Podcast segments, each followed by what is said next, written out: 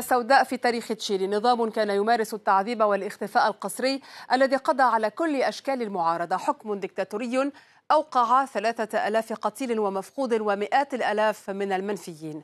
كان ذلك قبل خمسين عاما. طغمة عسكرية استولت على الحكم في تشيلي بقيادة الجنرال أوغوستو بينوشيه. في عام 1973 كان البلد غارقا في أزمة اقتصادية خانقة ونزلت المعارضة إلى الشارع. وفي الحادي عشر من أيلول سبتمبر قام الجيش بقيادة بينوشي بانقلاب عسكري بدعم سري من الولايات المتحدة وتم اقتحام القصر الرئاسي. انتحر الرئيس سلفادور ألندي وتم تعيين أوغوستو بينوشي رئيسا للبلاد وكانت عقيدته مكافحة الشغب وإعادة الإعمار الوطني.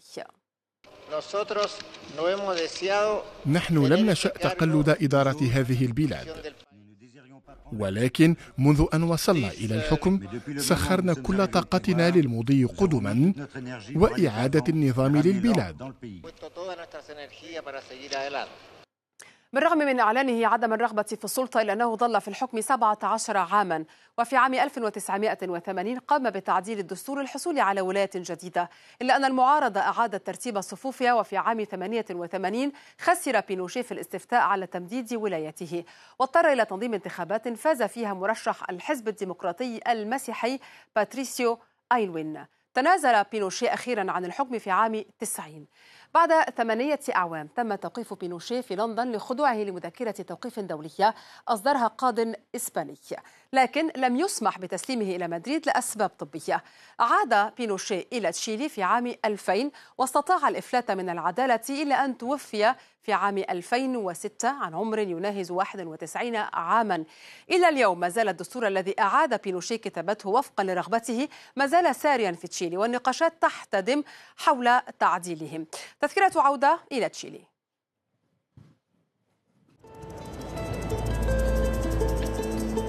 باتريسيا لن تنسى أبدا ما حصل صباح الحادي عشر من سبتمبر عام 1973 كانت حينها السكرتيرة الخاصة للرئيس. تم تنبيهها في السابعة صباحا بحدوث انقلاب عسكري.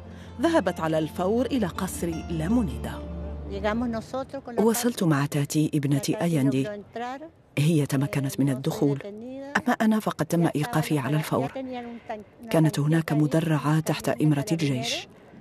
قبضوا على الحرس الشخصي لأيندي وتم إطلاق النار عليهم بعد ذلك.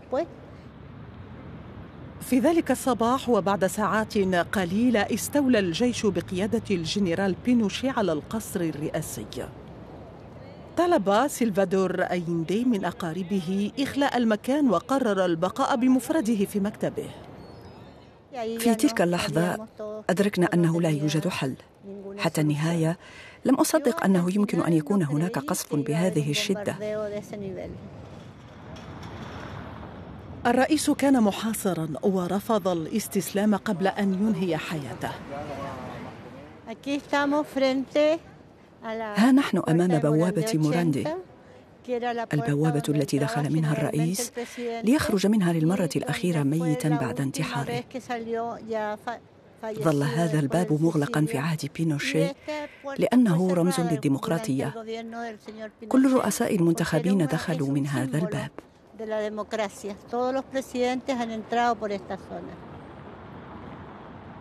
بالنسبة إلى باتريسيا وأنصار الوحدة الشعبية كانت الصدمة هائلة. الحركة اليسارية التي جمعت الشيوعيين والاشتراكيين وكان أيندي على رأسها لمدة ثلاث سنوات حلمت بتغيير المجتمع التشيلي. تاريخيا كانت تشيلي دولة تعاني من عدم المساواة إلى حد كبير حيث كانت طبقة اجتماعية واحدة تسيطر على معظم رأس المال وكانت قوية للغاية من الناحية الاقتصادية وكذلك من الناحية الإيديولوجية.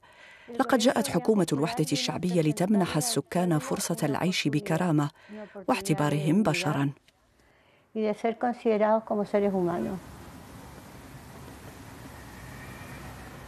منذ الأيام الأولى للديكتاتورية تم اللجوء إلى القمع على نطاق واسع. نقل مئات المعتقلين إلى الملعب الوطني. مكان لذاكرة أليمة يزوره اليوم ويتحدث عنه سجناء سابقون مثل مانويل مونديسيو.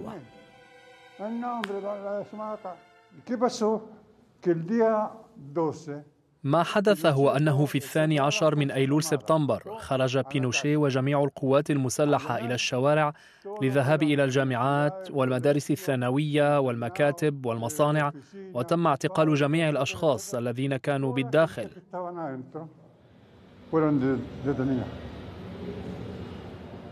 غرف الاستحمام وتغيير الملابس وكل المساحات خصصت لحبس السجناء. مر ما بين سبعة آلاف وعشرين ألف معتقل عبر الملعب الوطني خلال الأشهر الأولى من الدكتاتورية. ومنهم إيناس بونجان وهي طالبة وناشطة شيوعية تم اعتقالها بعد أيام قليلة من الانقلاب.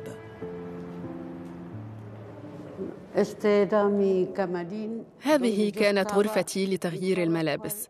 كانت هناك نساء في كل غرفة. كنا ننام على الأرض. كان الجو باردا جدا.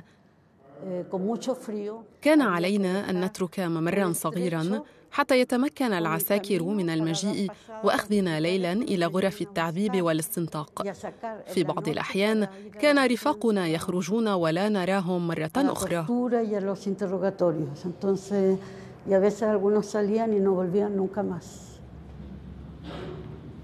بعد القمع الهائل في الأشهر الأولى نشرت الدكتاتورية شبكة مكونة من 452 مركزا للاحتجاز والتعذيب والإعدام في جميع أنحاء البلاد. وكالة الاستخبارات الوطنية لدينا استولت على فيلا غريمالدي في ضواحي سانتياغو وهو مركز سري للقمع المستهدف من بين الضحايا ميغيل مونتيسينوس الذي كان يبلغ من العمر 21 عاما في ذلك الوقت.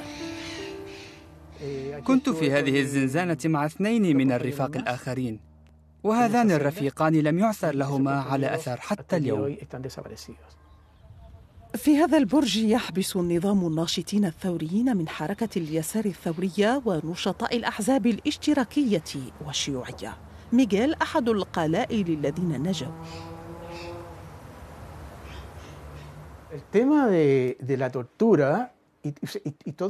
موضوع التعذيب وجميع العقوبات التي فرضتها الدكتاتورية. له علاقة كبيرة بفكرة القضاء على المنظمات المعارضة. وبطبيعة الحال فإن الأحزاب اليسارية كما كانوا يقولون هي أكثر من عانى من القمع. الأحزاب الماركسية تحدثوا عن المعضلة الماركسية. بالنسبة إليهم كل المعارضين كانوا شيوعيين.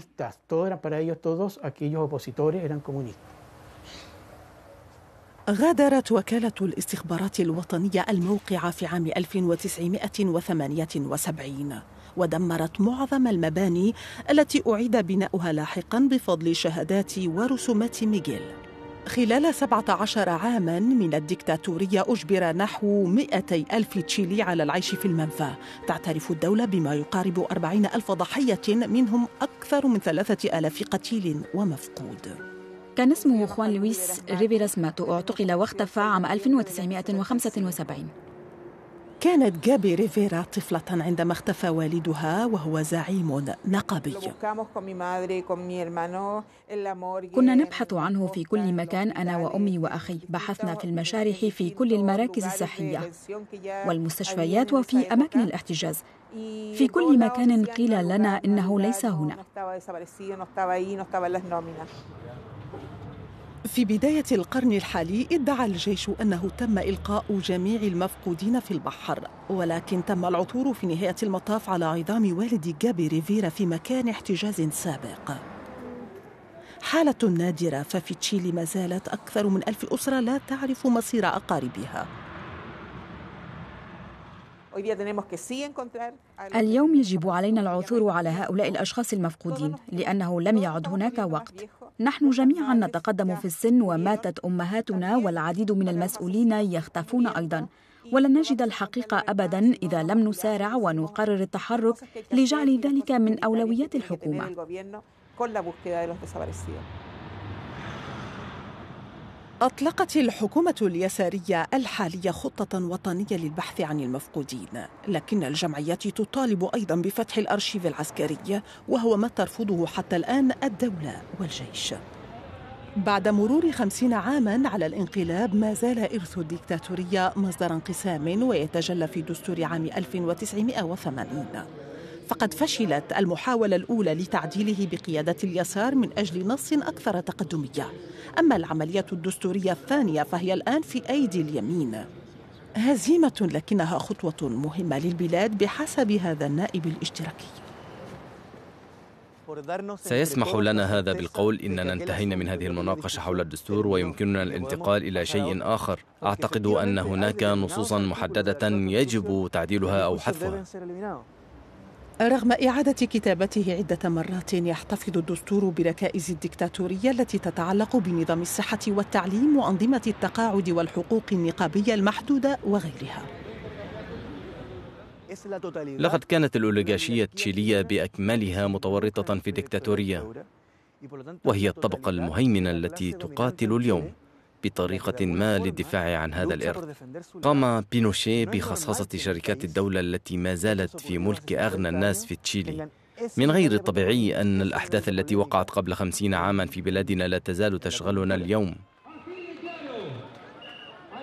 على بعد خطوات قليلة من مبنى الكونغرس السابق هناك عشرات المتظاهرين. أنصار اليمين المتطرف المعارضين للحكومة وبالنسبة إلى البعض هي فرصة للتذكير بتعلقهم بالدكتاتورية. الرغبة في إحياء الذكرى الخمسين هي رغبة في زرع الفتنة وإثارة الكراهية حتى يكره الناس بعضهم بعضا. في زمن أيندي كنا نقف في الطابور لشراء 250 جراما من السكر.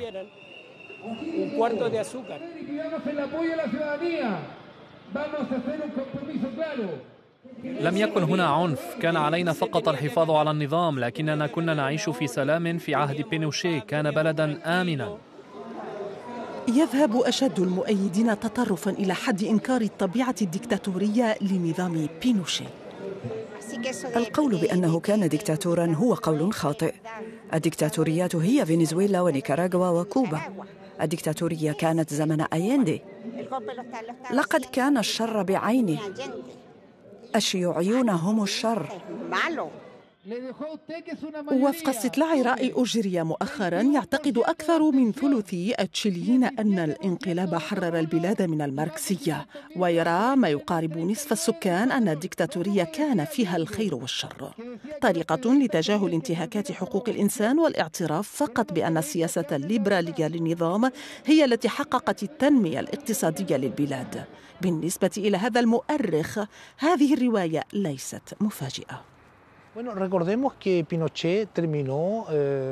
دعونا نتذكر أن بينوشي أنهى فترة وجوده في السلطة من خلال شعب أيده بنسبة تقارب الأربعين في المئة. أما أصوات اليمين المتشدد الذي تعاطف في السابق مع بينوشي والذي ظل متمسكا به في أعماقه فهي لم تتراجع أبدا تحت نسبة 35% هذا الرأي الذي كان خفيا والذي لم يجرؤ الناس على التعبير عنه. أصبح اليوم أكثر شيوعا في السياق الحالي. لكن غالبية السكان ما زالوا يعتبرون أن بينوشي كان ديكتاتوريا وأنه كان هناك انتهاك منهجي لحقوق الإنسان.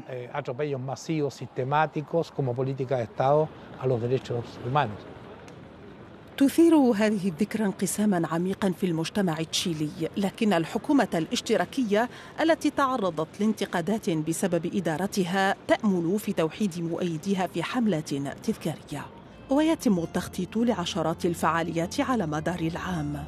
إحياء الذكرى هو استمرار لعمل الذاكرة الذي بدأ مع العودة إلى الديمقراطية. وخلال 15 عاماً تم تشكيل ثلاث لجان للحقيقة والجبر والمصالحات.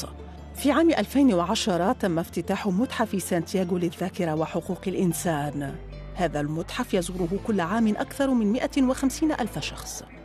هذا التاريخ أي الحادي عشر من سبتمبر عام 1973 كان علامة فارقة في تاريخ تشيلي لأنه لو تدخل الجيش في السياسة خلال القرن العشرين قطعا لم نكن لنرى انقلابا أكثر حدة.